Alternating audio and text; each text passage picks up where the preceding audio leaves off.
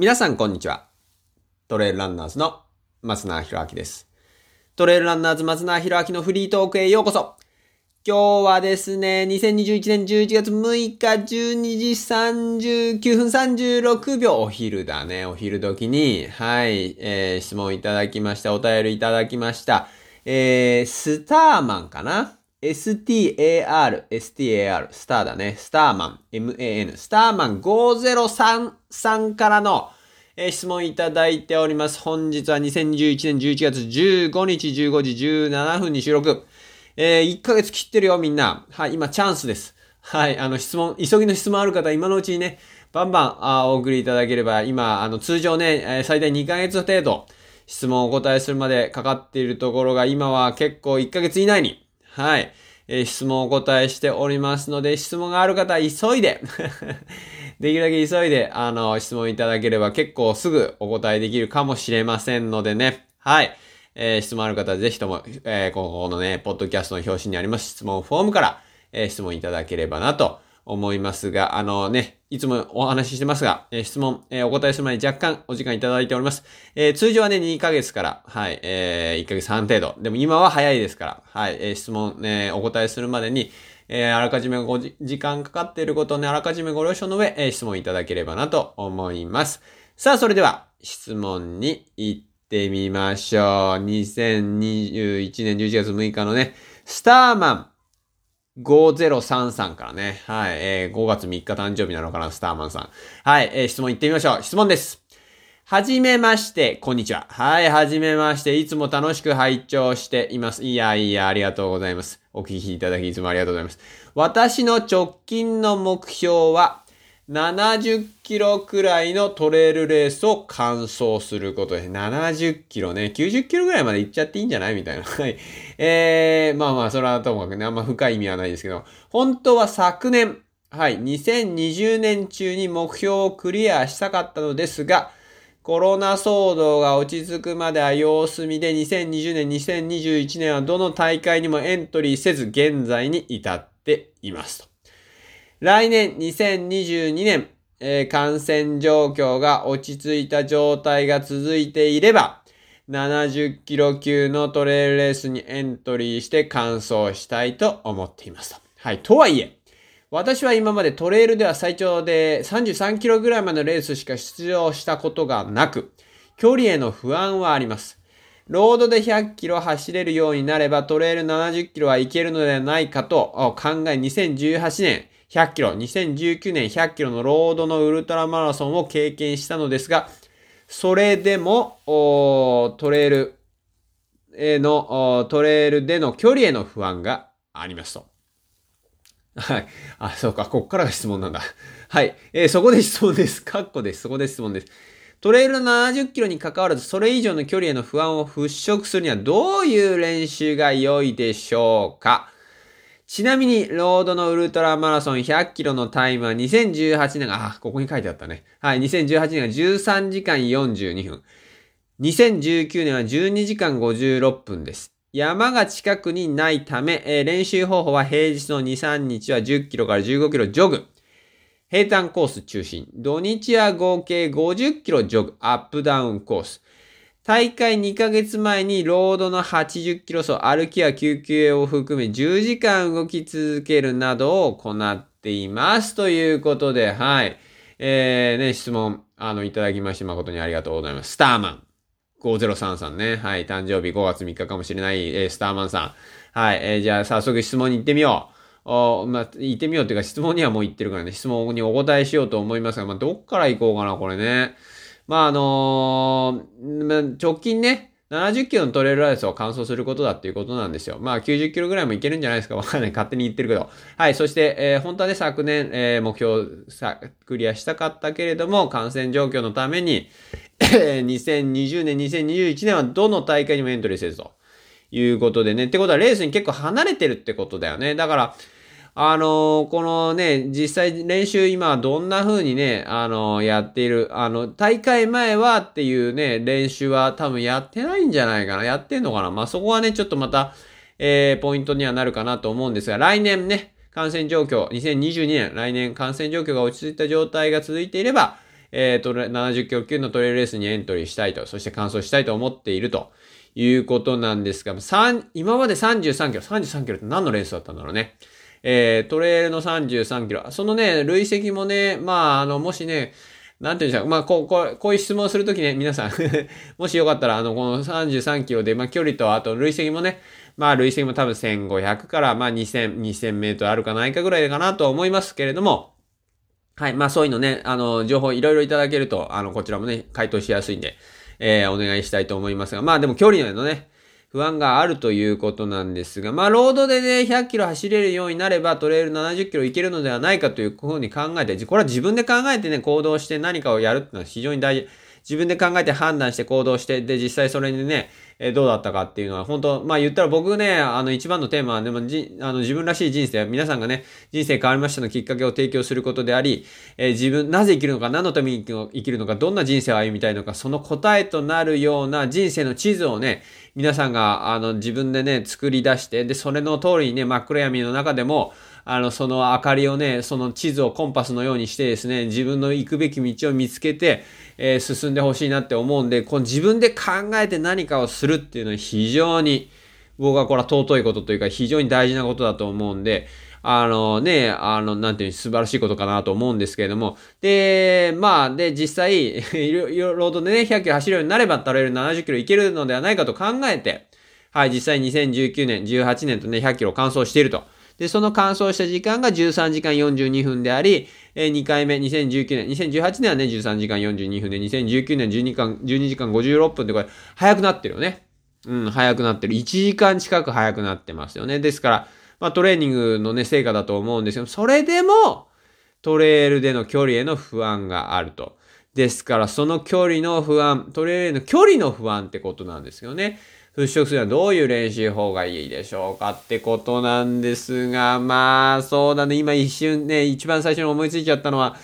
まあ、あれだよね、もうなんかそこまで言うんだったら、あの、なんて言うんですか、もう、だってね、大会2ヶ月前にロードの80キロ走とか、ね、歩きや休憩を含め10時間動き続けるなどを行っていますって書いてあるんだから、もう、もうそんなことだったら、もうなんかそれをトレイルの70キロ走やっちゃえばいいんじゃないみたいなね、思っちゃったりもしますけれども、まあでもね、あの、原、原、原理的というか原則的というか理論的にというか、まあ僕らの経験、僕ら、僕らというかね、僕の経験だったらいろんな方ね、ちょっと話を聞いて、まあ経験則というか、で言えば、まあ一般的にってわけじゃないけれども、大体ね、目安としては、目安としてはね、あの、練習でその半分いければいけるはずですよ。ですから、まあ4、35キロぐらい35キロぐらいのトレイルを普通に走れれば、あの、完走はできると思う。ただね、まあ一つ言えるのは、まあ、あの、制限時間だよね。そう、動き続けてゆっくりでもいければいけるっていうわけじゃなくて、制限時間がある可能性がありますから、トレイル70キロってどうね、70キロかもわかんないんで、えー、24時間かけていいのか、ね、12時間で行かなきゃいけないのか、そこもちょっとね、あの、あれにもよりますし、あとは距離だけでなくトレイルの場合っていうのは累積？さっきね、質問、あの、僕、あの、質問いただくときに累積よっていうお話、要はどれぐらい上り、アップダウンとね、アップダウンっていうか、上りと下りがあるのかっていう、そこも非常に大事なんで、要は険しさですよね。時間、あの、だってトレイルっていうのは非常にこうテクニカルというか岩場が多くてなかなか走り、走れないような、えー、トレイルレースもあれば、あの、砂利道のようなずっと走れるトレイルもあって、で、ね、自分が、あの、普段、道でね、平地で、あの、ロードで練習していれば、あの、なんて言うんでしょう、あの、対応できそうな、そういう砂利道のね、アップダウンであれば対応できそうなものと、あとはそういうテクニカルというか、非常にね、あの、技術的というか、ま山の経験ですよね。山の本当の経験、天候の変化も含め、そういう経験が必要なレースと、まあ、だいぶね、違うからね。だから70キロのレースといってもね、結構こう、いろいろあるわけですよ。だからね、どういうレースをっていうのはあるんだけど、まあでもね、ここに書いてある距離へのっていう、とにかく距離へのっていう不安なんで、ただね、だからといって今言ったように70キロ、距離って言ったって平坦な70キロと違うわけじゃないですか。だから激しい上り下りの70キロなのか、比較的緩い上りの上りくらいの70キロなのかもこれ全然違うけど、これはどっちなんだろうな。ちょっと予想がなかなかできないけども、まあでも、まあ、とりあえず厳しい方に行って、振っておこう。あの、すごい上り下りが厳しい70キロの距離への不安。要はだから、何時間かかっちゃうんだろうみたいなね。そういうものに対しての不安を払拭するにはどういう練習法が良いでしょうかっていうことなんですが、はい。っていうことにしておこう。要は、あの、トレイルがね、激しいアップダウンがあって、えー、かなり制限時間も厳しくて、まあ制限時間も厳しくてというか、あの、そういうアップダウンの激しいね、トレイルレースだとして、その距離への不安、はい、を払拭するにはどういう練習が良いでしょうか。で、労働のね、あの、時には、労働の時にやっていく、普段の練習は週に3回ね、10キロから15キロのジョグ。まあ多分これ1時間か1時間半ぐらいですかね、うん、の、えー、平坦なコース、平地で行っていてっていうことで、土日は合計50キロのジョグはアップダウンのあるコースってことなんでね。まあ、結構、だから累積は稼いでいるような気はしますけども、まあ、で、それでどういう練習がいいか。まあ、その大会に合わせてっていうことであれば、あのー、まあ、要は期間がもう結構決まっててね、もう1ヶ月が2ヶ月ですって言った場合にはもうそのターゲットに絞って、そのトトレイルのレースのコース、コースをしっかりと調べてね。はい、それ大事ですよ。しっかりとコースを調べて、えー、どんなコースなのか、そこのコースのアップダウンとか、あのー、要は、まあ、言ったら思想に行ったりするの一番いいと思いますよ。うん、そのコースに、えー、2回か3回か分けてですね、思想に行って、まあ、1日でね、回れればもう、で、それで回れて、制限時間で回れれば、もう、ふ、不安も何も減ったくれもなくなるから、まあ、それが一番いいですけども。はい。まずね、出るレースを決めたら、そのレースに対して、まあ、一回ね、思想に行って、コースを確認をして、えー、そのコースに似たコースを、まあ、近くにね、あの、山があんまりないためっていうお話なんですけども、まあ、できるだけ違いところでね、はい、そのコースのイメージに沿うような、え場所を見つけて、そこでトレーニングをするっていうのは、まあ、一番大事なことですよね。で、あと70キロのその累積をしっかり調べてですね、どんぐらいのアップダウンがあるのか。で、えー、例えば10キロに換算すると、あその累積はいくつか。要はね、7分割するわけですよ。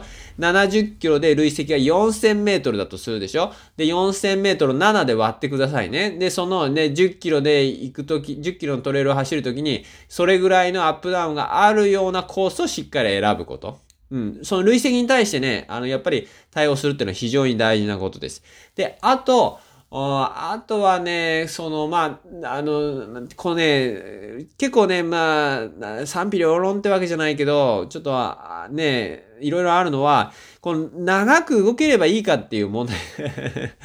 ね。で、こういう2ヶ月、労働2ヶ月前に、あの、多分これ100キロのマラソンの、大会の前にこういうことをやられたんだと思うんですけど、100キロの、えー、マラソンの大会ウ、ルトラのね、ウルトラマラソンの前の2ヶ月前に80キロ走をやって、歩きや休憩を含め10時間動き続けるなどを行ったっていう多分ことだと思うんです。まあ、こういう練習。確かにね、あの、距離への不安は払拭されるかもしれないけれども、効果があるかどうかはわかんないよね。で、不安って、でね、ああ、もうちょっと今ね、あね、不安っていうのも、不安、ね、不安っていうのは、まあ、真剣だから不安になったり、えー、で、何かね、あの、そのなんだ、この、えっ、ー、と、スターマン5033が、何かこういう準備はしなきゃいけないっていうのが、まだできてないから不安に感じる可能性ってのは、要は不安の原因ですよね。はい、ほ、本当に不安の原因が距離なのか、えー、それともなんかその大会のがよくわからないから不安なのか、えー、それとも、なんだろうな、例えば、距離っていう、距離のその時間、制限時間内ある程度のスピードが必要なのか、それとも、なんだろうな、えー、例えばそういうウルトラのレースになるといつもなんかこういうことが起こりそうで怖いなとか、例えばなんかあんまりよく食べれなくなるとか飲めなくなるとか、暑いからどうしようとかわかんわかんないですけど、苦手なことがもしかしてあって、で、それに対しての不安なのか、だ距離って言うと、すごいざっくりしてるんですけど、まあ、距離、本当に距離だけなのか？その距離に付随する何か？距離が長いからどうなってしまうから不安なのかっていうところはもしかしたらあるのかもしれないんで、そこもね、しっかり、あのー、探る必要はあると思いますね。で、それに対して、だから、あの、長い距離で、実際、な、な、ね、な、長い距離と短い、で、33キロと、あの、70キロな、違いが何かって、要は、長く動く時間が、長く動けるかどうかが不安で、長く動けるかどうかの不安っていうのは、例えば長く動くと、こうなる可能性があるから不安だとか、ね、夜になっちゃうから不安なのか、あの、まあ、そういうね、いろいろ不安な要素っていうのはもう少し多分ね、細かく見ていけばあると思うんですよ。で、それを、えしっかりとこう見つめる。うん、本当に不安なのは距離っていうか、距離だとだいぶまだね、ざっくりしてると思うんですよ。距離が長いからどうなっちゃうのが不安なのか 不安になっちゃうのが不安なのかもしれないね。もしかしたら。で、不安になっちゃうのが不安だったら、まずは不安っていうものをどうやってコントロールするかなんですよ。で、えー、不安、不安はね、なんて言ったらいいかな、あのー、不安に感じるっていうのは大事な、大事なことっていうか、あの、もう諦めてたら、そもそもね、不安なんか感じませんからね。わかりますかね？真剣だから不安になるわけですよ。本当にやりたいから不安になるわけで、だから、あの、諦めていたり、もうそもそもやらない人に比べたら、もう、かなりなんて言うんだろうな、自分は強い、ちゃんとチャレンジ精神を持ってやろうとしてることだから、それよりは、あの、諦めてしまってる人よりも、はるかにね、強いし、えー、素晴らしい、この成功に近いと思うんですよね。で、で、で、で、じゃあどうやったらって、その不安をね、コント不安を感じながらも、本当にね、強い人っていうのは不安を感じながらも、それを、まあ、コントロールをして乗り越えて実際やっていく人ですが、多分そうなりたいんだと思うんだよね。だから不安を払拭するためには多分ね、距離を走れば不安が払拭できるかっていうと、そうでもないと思う。わかるかな？あの、多分ね、80キロ走やった時もそうだと思う。あの、距離、長い距離を事前にふ、あの、走っておけば不安を払拭、それ一時的にもしかしたら、払拭されるかもしれないけれども、多分ね、そういう、こういうね、質問ってことはそういうことじゃない気がするんですよね。不安の原因は、実は、実はそういう長い距離を走ったら消えるものじゃないってことにうっすら気づいてるんじゃないかなと思う。わかるかな？ですから、あの、不安の原因をまず探ることもそうだし、で、あと、不安をいかにコントロールするか。うん。あの、もしかしたらね、これトレーニングが、あの、なんていうのかな、あの、要は、トレーニングすれば、あの、ふ、よく言うじゃない。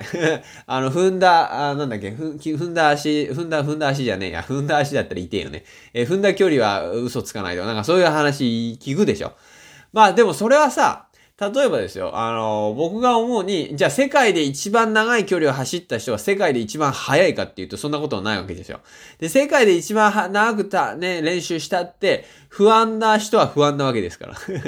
いつまでも。ね、だからそれは、えー、距離とか、あの、練習とかに関係ない可能性があるね。この不安を払拭するには。うん。ですから、不安を払拭するには、不安を払拭する、えー、その感情とか精神をコントロールする練習が必要な可能性があるってことを言いたいわけよ。